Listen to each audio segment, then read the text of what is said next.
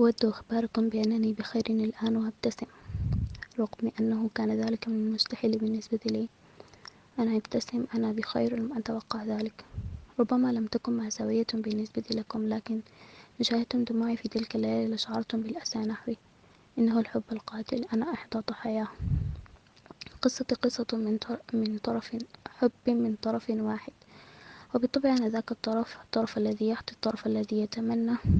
الطرف الذي غرق في الأحلام وما يفاقها حتى وجد الواقع مؤلما جدا. كان كل شيء بالنسبة لي. كانت رؤيته هدية اللحظة. وما يحدثني حتى أشعر بأني أود لمس السماء فرحا. رغم أن محادثته لم تكن تقذلا في ولا مداعبة لإضحاكي لم تكن سوى كلمات يمكنه قولها لأي أحد غيري تحية السلام أو بعض الطلبات البسيطة وأحيانا يسألني عن أخباري. وإن لم يكن يحادثني كثيرا لكن كثيرا ما شعرت بأنه يود ذلك وكأن هناك ما يمنعه. ما جعلني واثقة من ذلك نظراته القريبة تلك. كان كثيرا ما أجده ينظر نحوي بنظرات لم أجد فهمها. لكن إحدى صديقاتي رأتنا معا في يوم جمعتنا الصدفة معا كان هو في زيارتنا والتقى بي وأنا عائدة من المنزل. قالت لي صديقتي معلقة حتى دون أن أسألها ما نظرات الإعجاب هذه؟ أنتم عاشقان؟ ضحكت وقلت لا إنه ابن عمي. قالت إنه يمعن النظر بك. تمنيت تقبيل قدميها لقولها هذا الكلام لأنها أقرقتني في بحر من السعادة حينها. قلت بنفسي إذا أنا لا أتوهم. إنه فعلا معجب بي وبما أنها لم تكن من المقربات إلي لم تدري أنني أعشقه حقا. وهنا زاد الأمل بأن يكون يوما لي وعندها سأخبره بأنني أحبه حتى الموت. سأقول له بأنني خلقت من أجلك. وبدت الأحلام تأخذ مجراها بالانغماس في الخيال الرائع. وبعد شهرين تقريبا من قول هذه الصديقة وجدت نفسي لغمت عيني دون تذكر عينيه وأظل أفكر به حتى أغفو ما جعلني أحبه أكثر حديث أبي عنه ودعوة أمي له بأنه رجل عند الشدائد ودائما ما يمد يد العون. أحببته وأدمنته رغم أني لم أسأل نفسي ما شعوره نحوي.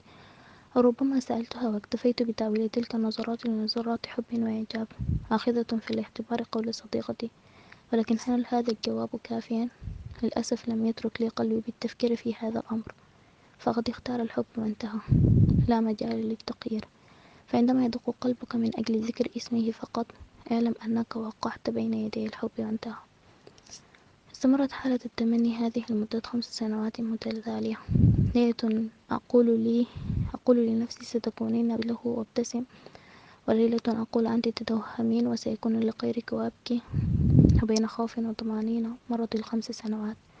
وأخيرا أتى يوم تحديد المصير يوم نهاية الأحلام والتوقعات.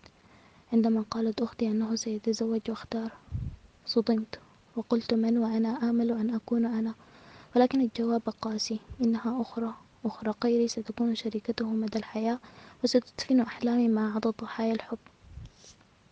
وهنا لم يكن من العدل أن أبكي ليتعاطف معي الجميع فاكتفيت بالابتسامة وقلت فليكن زواجا مبارك وبالطبع كانت الدموع قريبة فأسرعت باتجاه غرفة بعيدة عن الجميع وسمحت لها سمحت لها بالانهمار علها تخفف ذاك الألم المرير؟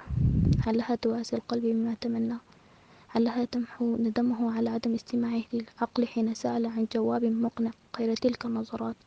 وإن كانت خففت عن قلبي شيء فإنه لم يكن إلا القليل. وهنا بدأ الأسى وبدأ الليل يواسي جراحي وسكت الوسادة كثرة نواحي. وبعد عدة شهور من هذا مرت بمرها دون أي من حلوها تقدم لخطبة أخاه أجل أخيه ابن أمه وأبيه. وبالطبع ترددت كثيرا كيف أتزوج أخاه. لا هذا مستحيل. والأكثر أسى أنهما يتقاسمان نفس المنزل أي أنني سأكون جارة لزوجة عشيقي. سأكون بالقرب من بعض. سنكون بالقرب من بعضنا. تخيلون ذلك؟ ستصطحبني في أغلب الأشياء. وصار هما معا يدخلان ويخرجان. وربما يصل بنا الأمر لأن أساعدها في التزين من أجله. سأكون مجنونا لو وافقت بهذا. لا لن أوافق. إلا سأكتب لنفسي الموت. ولكني تذكرت بأن هذا كلام قلبي ومن قبل سمحت له وكانت الخسارة. إذا ما كلام العقل؟ قلت لابد أن أرضى بالواقع.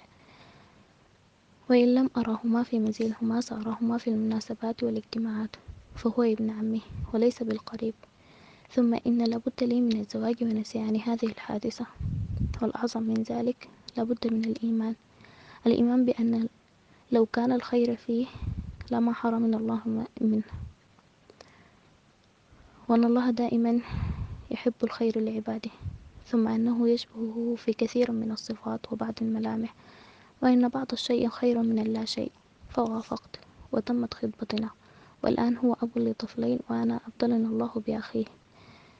أخ لم يكن سوى أمهر من أخاه. في خطف القلوب وها أنا أحبه بجنون ونسيت أخاه. أردت أخباركم بأن الله حسبنا إذا توكلنا عليه فلا داعي للأسى وأن الخير آتي لا محالة فقط أجعل ثقتكم بالله كبيرة.